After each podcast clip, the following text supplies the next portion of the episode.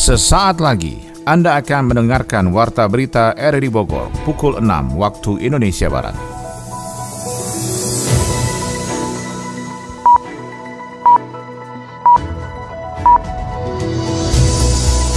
Selamat pagi dan salam jumpa. Kembali kami hadir dalam Warta Berita edisi hari ini, Kamis sembilan Maret dua ribu dua puluh tiga. Siaran kami bisa Anda dengarkan lewat audio streaming di R R I Play dan bisa Anda dengarkan juga di audio on demand di Spotify, Anchor, Portal, dan Google Podcast. Berikut kami sampaikan berita utama.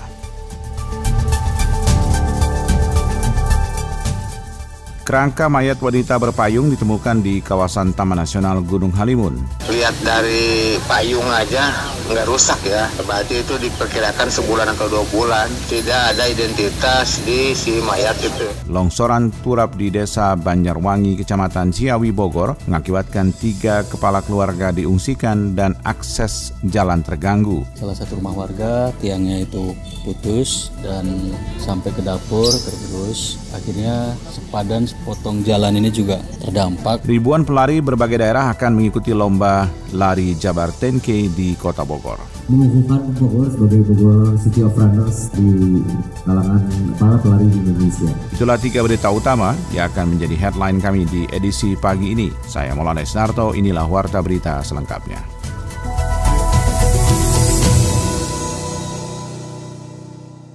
Kerangka mayat wanita ditemukan di kawasan Taman Nasional Gunung Halimun. Saat ditemukan, jenazah terlihat memakai pakaian putih dengan posisi menggenggam sebuah payung. Laporan ini disampaikan Yufrialdi. Temuan jenazah tak dikenal di kawasan Taman Nasional Gunung Halimun Salak menjadi pengalaman bagi pengelola objek wisata alam untuk melakukan pencatatan kepada para pendaki dan penjelajah yang masuk ke kawasan hutan di luar jalur pendakian pada umumnya. Hal tersebut diungkapkan Kepala Desa Sukajadi, Kecamatan Taman Sari, Kabupaten Bogor, Ade Gunawan, merespon temuan kerangka tanpa identitas yang diduga perempuan yang ditemukan warga di tengah hutan. Saat evakuasi dilakukan pada Selasa sore, Ade Gunawan mengungkapkan secara fisik bagian tubuh jenazah berpakaian putih masih ada yang tersisa dengan posisi menggenggam sebuah payung dan kondisi payungnya masih utuh yang mengidentifikasikan lama jenazah tidak lebih dari satu tahun.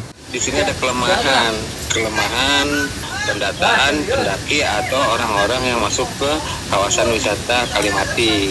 Seharusnya emang di ujung kawasan wisata Kalimati, seharusnya itu Taman Nasional bikin posko untuk pendataan siapa saja yang naik ke atas. Baru akan teridentifikasi siapa aja yang udah yang melewati batas para wisata yang di Kalimati itu. Nah, untuk jalur naik ke pendakian gitu, Bang. Lihat dari payung aja nggak rusak ya, berarti itu diperkirakan sebulan atau dua bulan. Tidak ada identitas di si mayat itu. Sementara itu, Kepala Resort Polisi Kehutanan Balai Taman Nasional Gunung Halimun Salak, Sukiman, menghimbau kepada pendaki untuk tidak seorang diri masuk ke kawasan hutan. Dan yang penting adalah memberikan laporan kepada orang tua atau kerabat, termasuk petugas pos di jalur pendakian di Gunung Salak. Lebih lanjut, Sukiman menambahkan, temuan kerangka di jalur Kalimati tersebut adalah yang pertama kalinya dan masyarakat dihimbau menghindari akses jalur tersebut karena tidak ada petugas patroli di kawasan itu. Kalau ada pun ada kegiatan aktivitas masuk kawasan, itu tidak boleh seorang diri. Jadi minimal kan minimal tiga orang lah ya. Terus ya. Juga harus lapor ke petugas setempat dimanapun kawasannya, harus melaporkan diri, memberikan informasi ada kendala apa di mana, biar nanti kan tim relawan bisa lakukan bantuan, ah, bantuan kalau memang dia ada kendala kan. Terus juga jangan lupa terkait dengan terkait dengan cuaca dan pelengkap yang harus dibawa. Nah, kita tahu kan Gunung Salak tipenya memang curah hujan tinggi, daerah-daerah curam segala macam. Jadi mungkin kalau untuk mereka-mereka orang luar ya, jadi kenali dululah informasi terkait Gunung Salak di medsos atau apapun sebelum mereka melakukan kunjungan atau aktivitas di situ. Lokasi temuan berada di luar jalur pendakian objek wisata Curug Nangka, Taman Sari, Kabupaten Bogor. Diduga pada saat korban melakukan pendakian menuju akses Kalimati ke arah puncak Curug Nangka Nirwana dalam keadaan hujan lebat dan terperosok masuk ke jurang hingga tidak ditemukan. Pihak pengelola wisata juga tidak mendapatkan data dan informasi awal pasca temuan kerangka di lokasi tersebut. Kerangka yang ditemukan temukan itu pun akhirnya dibawa ke R S U D Leuwiliang Bogor.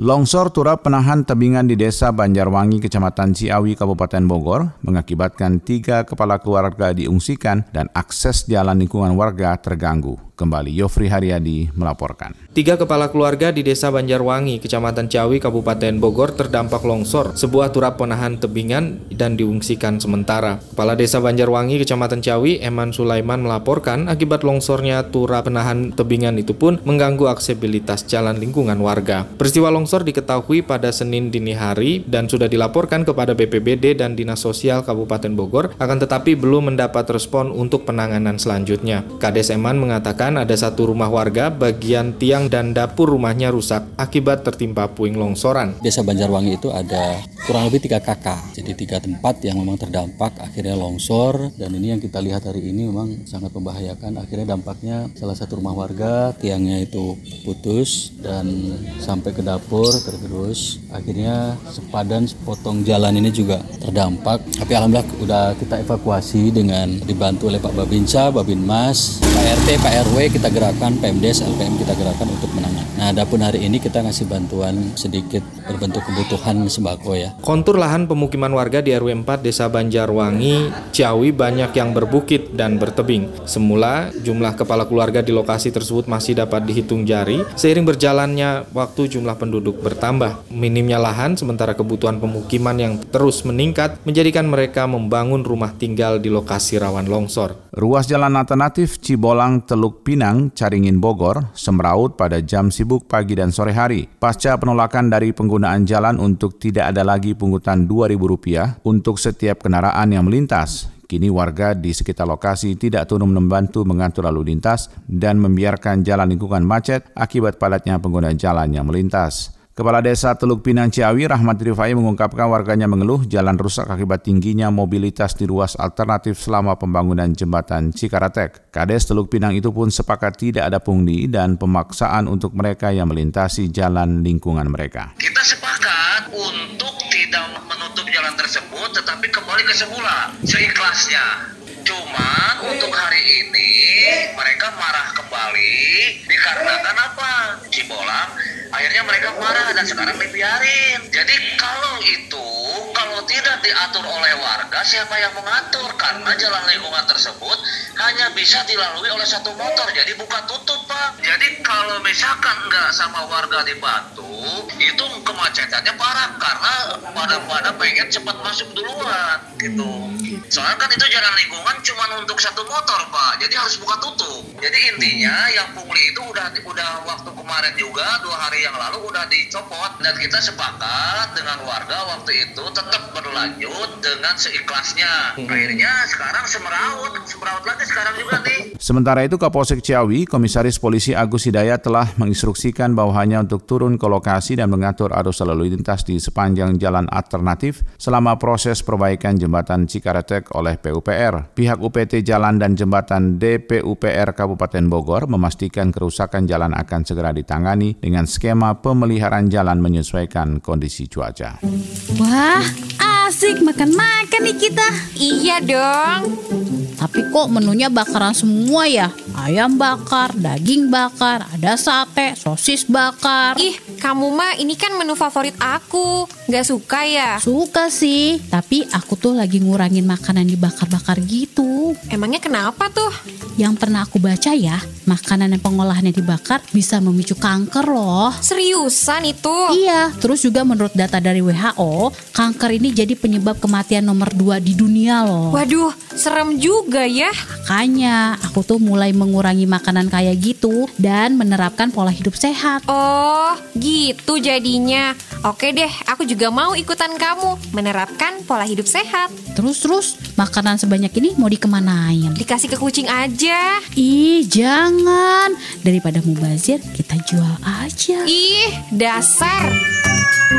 Beralih ke informasi lain, soal Disdukcapil Kota Bogor menargetkan dua ratus ribu warga membuat identitas kependudukan digital atau K T P digital. Laporan ini disampaikan Adi Fajar Nugraha. Sedikitnya dua ratus ribu warga Kota Bogor ditargetkan membuat identitas kependudukan digital atau lebih dikenal dengan K T P digital pada tahun dua ribu dua puluh tiga ini. Target itu ditetapkan sebesar dua puluh lima persen dari wajib K T P Kota Bogor yang berjumlah sekitar delapan ratus ribu warga. Kepala Dinas Kependudukan dan Pencatatan Sipil Kota Bogor Ganjar Gunawan mengaku saat ini baru ada sekitar tiga ribu warga yang telah membuat K T P digital. Ia mengatakan data tersebut berdasarkan jumlah masyarakat yang telah mengunduh dan mendaftarkan melalui aplikasi identitas Identitas Kependudukan Digital atau I K D di ponsel pintar Android. Berdasarkan catatan kita saat ini baru di kisaran tiga ribu orang ya. Jadi masih ada kurang lebih seratus sembilan puluh ribu warga sekian ya yang memang harus kita kejar sampai akhir tahun ini untuk kita sosialisasikan, kita masifkan aplikasi I K D ini, Identitas Kependudukan Digital, dan ini bisa ada di smartphone warga masyarakat Kota Bogor. Dalam upaya mengejar target pembuatan identitas kependudukan digital, Disdukcapil lanjut Ganjar secara masif melakukan sosialisasi kepada masyarakat, baik secara langsung maupun melalui media sosial. Ia pun akan menggandeng tokoh agama, masyarakat hingga kaum milenial untuk mempercepat pembuatan K T P digital di Kota Bogor. Tentunya sosialisasi yang masif ya ke segenap lapisan masyarakat ini memang harus secara intens dilakukan oleh Disdukcapil Kota Bogor. Sosialisasi Sosialisasi ini juga harus menyisir juga teman-teman profesi, teman-teman organisasi, termasuk teman-teman media. Dan kita juga ya berencana mungkin menggandeng lah tokoh-tokoh masyarakat, ya anak-anak milenial, supaya ini bisa segera tersosialisasikan. Bagaimana ini bisa secepatnya viral di masyarakat dan orang kemudian berbondong-bondong untuk bisa mendownload aplikasi I K D. Penerapan K T P digital di Kota Bogor akan dilakukan secara bertahap. Hal ini mengingat belum tentu semua penduduk Kota Bogor memiliki handphone, terutama smartphone berbasis Android. Meski K T P digital ini mulai diberlakukan, I K T P dalam bentuk fisik masih tetap berlaku. Hanya bedanya K T P digital ini memiliki sejumlah manfaat dan keunggulan, seperti mempermudah proses verifikasi tanpa harus membawa fisik K T P asli, mempermudah akses pelayanan publik, dan mempermudah mengakses data anggota keluarga.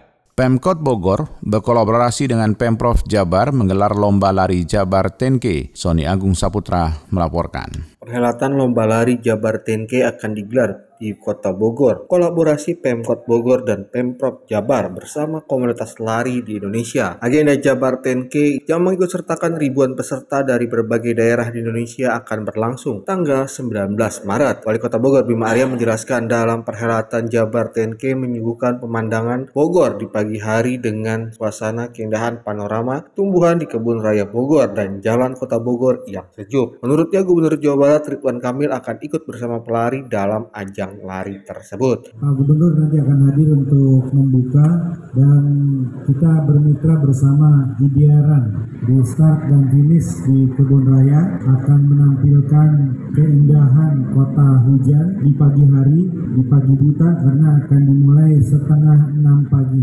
Nah, nanti juga sepanjang rute sepuluh kilometer akan dimeriahkan oleh berbagai macam ciring gitu. Jadi ada komunitas, ada tari-tarian, ada pelajar, bahkan kemudian nanti dilombakan di antara seluruh pelajar di Kota Bogor ciring ini. Jadi para pelajar silakan membentuk grup ciring dua puluh orang, nanti ada pemenangnya, ada yang menilai.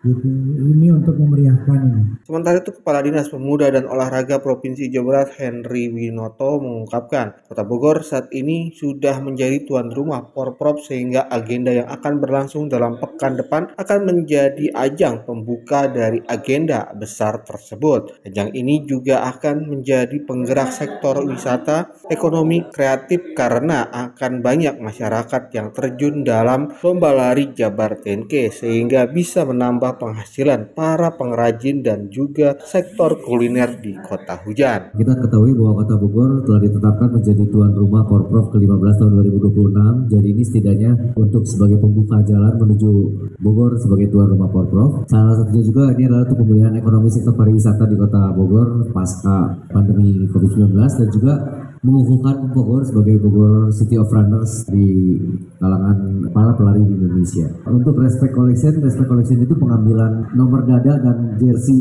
peserta itu akan dilaksanakan di Balai Kota pada tanggal delapan belas Maret pukul sembilan pagi sampai dengan sembilan malam. Di sini tempatnya di Balai Kota. Pihak penyelenggara menyiapkan berbagai hiburan dari masyarakat seperti pemandu sorak dan juga kuliner yang bisa dicicipi oleh peserta yang mengikuti Jabar sepuluh K.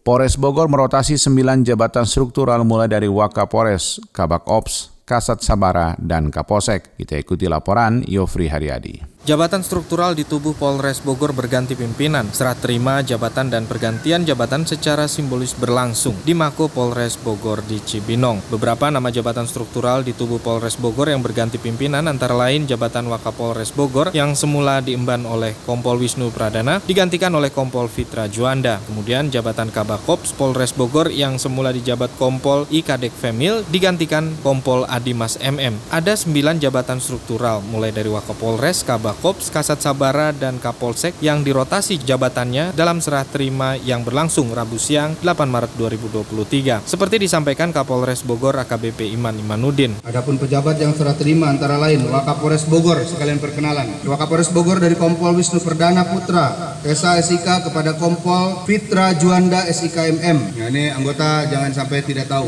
Bahaya ketemu di jalan dianggap grab disuruh balik lagi. Kabakop dari Kompol Ika Dik Famil S I K M H kepada Kompol Adimas Riono Putra S I K M M. Pengukuhan Kabagren atas nama Kompol Siluh Nengah Sri Marhaeni S E. Kasat Samapta dari A K P Susilo Triwibowo S A M H kepada Ibtu Yogi Nugraha S E. Kapolsek Citerep dari Kompol Eka Chandra Mulyana S A S I K kepada Kompol Yufrialdi. Kapolsek Cariu dari Kompol Yufrialdi kepada Kompol Victor Gatot Hamonangan S E. Kapolsek Babakan Madang dari Kompol Wahyu Maduransah Putra, Madura banget, S T S I K M H kepada A K P Susilo Triwibowo S A M H. Kapolsek Cibinong dari Kompol Adimas Riono Putra S I K M M kepada A K P Waluyo S A M H. Kapolsek Cibumbulang dari Kompol Agus Permana kepada A K P Julkernaidi S S O S M M. Dan Kapolsek Caringin dari A K P Waluyo S A M H kepada Ibtu Ketut Laswarjana S H. Selain rotasi jabatan di internal Polres Bogor, satu perwira menengah Polres Bogor juga dirotasi di luar struktur Polres Bogor, yakni ke wilayah hukum Polres Bogor Kota. Perwira tersebut antara lain Kompol Eka Chandra Mulyana yang sebelumnya menjabat Kapolsek Citerep, kini mengemban jabatan baru sebagai Kasat Narkoba Polresta Bogor Kota. Dalam penutupnya, Kapolres Bogor mengungkapkan rotasi dan mutasi jabatan tersebut adalah bagian dari promosi dan penyegaran kepemimpinan di struktur kepolisian R I.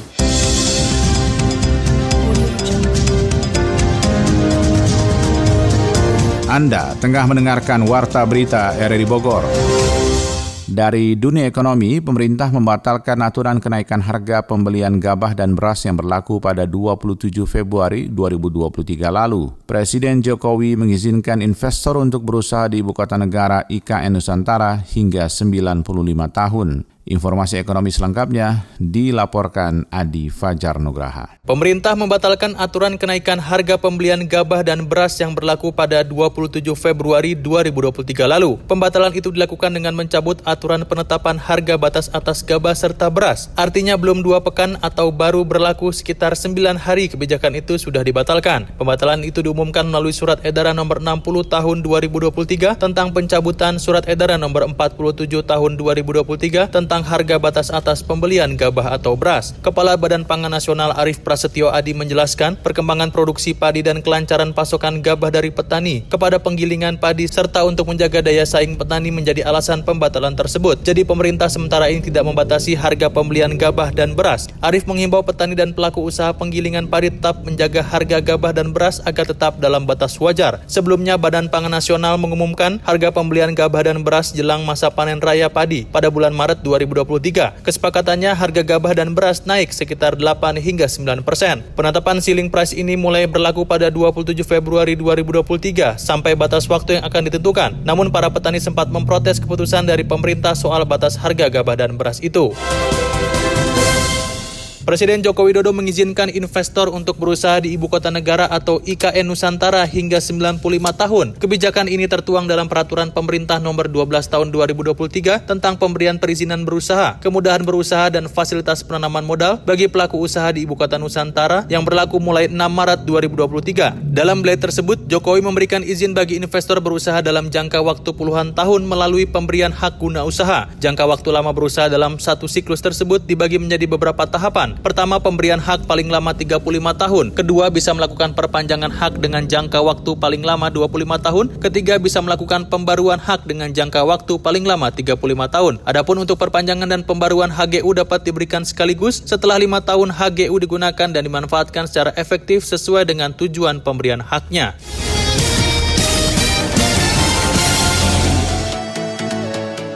Dari dunia olahraga, petinju binaan Pertina Kabupaten Bogor, Michael Muskita dipastikan masuk dalam skuad tinju Jawa Barat untuk P O N Sumatera Utara dan Aceh dua ribu dua puluh empat. Pelatih Bernardo Tavares mewanti-wanti wasit agar berlaku adil saat memimpin jalannya laga Persigabo versus P S M pada pekan ke dua puluh sembilan Liga satu musim dua ribu dua puluh dua dua ribu dua puluh tiga. Selengkapnya bersama Ermelinda.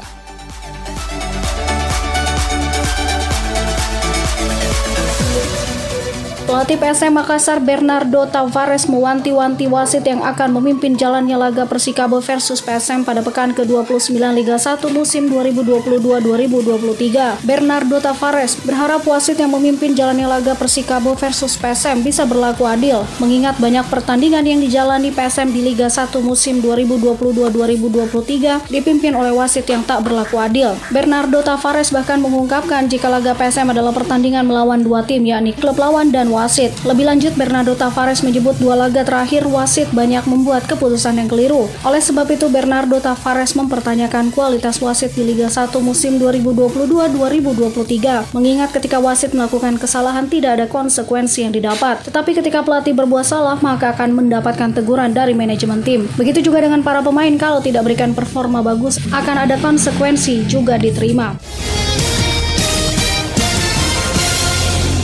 Petinju binaan Persatuan Tinju Amatir Indonesia Pertina Kabupaten Bogor, Michael Muskita dipastikan masuk secara otomatis dalam skuad tinju Jawa Barat untuk Pekan Olahraga Nasional P O N Sumatera Utara dan Aceh di tahun dua ribu dua puluh empat. Salah satu pelatih tinju Kabupaten Bogor, Alberto Alphonse, mengatakan petinju peraih medali emas kelas tujuh puluh lima kilogram untuk Jawa Barat di ajang P O N dua ribu dua puluh satu itu masuk secara otomatis dalam tim Jawa Barat pada P O N dua ribu dua puluh empat dari jalur pelatnas. Michael Muskita saat ini tengah fokus mempersiapkan diri bersama tim tinju Indonesia lainnya sebelum berlaga di ajang SEA Games dua ribu dua puluh tiga di Kamboja pada lima hingga tujuh belas Mei dua ribu dua puluh tiga. Sementara tujuh petinju Kabupaten Bogor lainnya, yakni Tifania Patinama, Simon Makarawe, Eliezer Gonzalez, Grace Savon Simangunsong, Bram Hendra Betaubun, Ririn Asaraha, dan juga Kathleen Helga Piris masih menunggu surat keputusan S K resmi dari Pertina, Jawa Barat. Jawa Barat mempersiapkan full class ya. Kebetulan kita dari Kabupaten Bogor, tujuh petinju yang nanti akan masuk ke kualifikasi ya nanti. Ada kualifikasi dulu, Rapon itu di Solo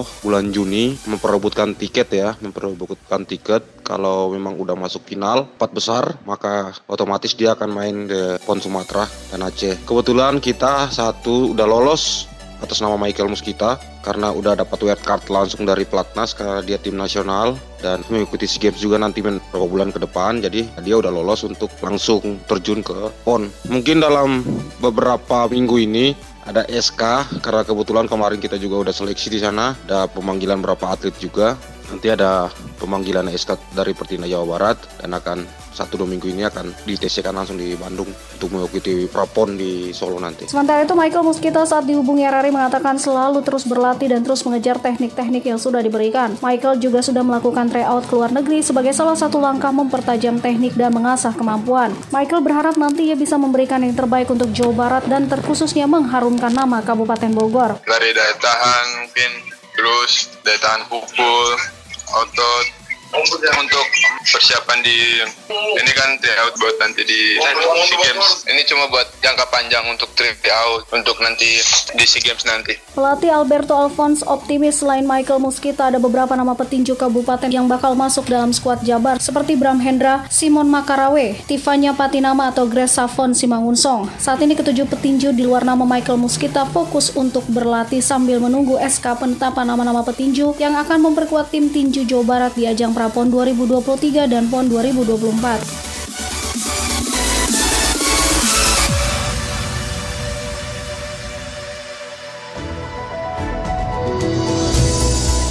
Demikian rangkaian informasi yang kami hadirkan dalam Warta Berita di edisi hari ini. Sebelum berpisah, kami kembali sampaikan berita utama. Kerangka mayat wanita berpayung ditemukan di kawasan Taman Nasional Gunung Halimun.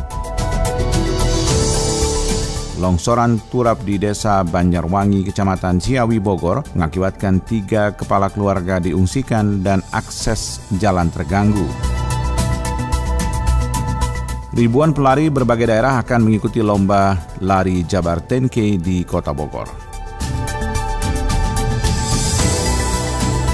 Mewakili kerabat kerja bertugas, saya Maulana Estato mengucapkan terima kasih.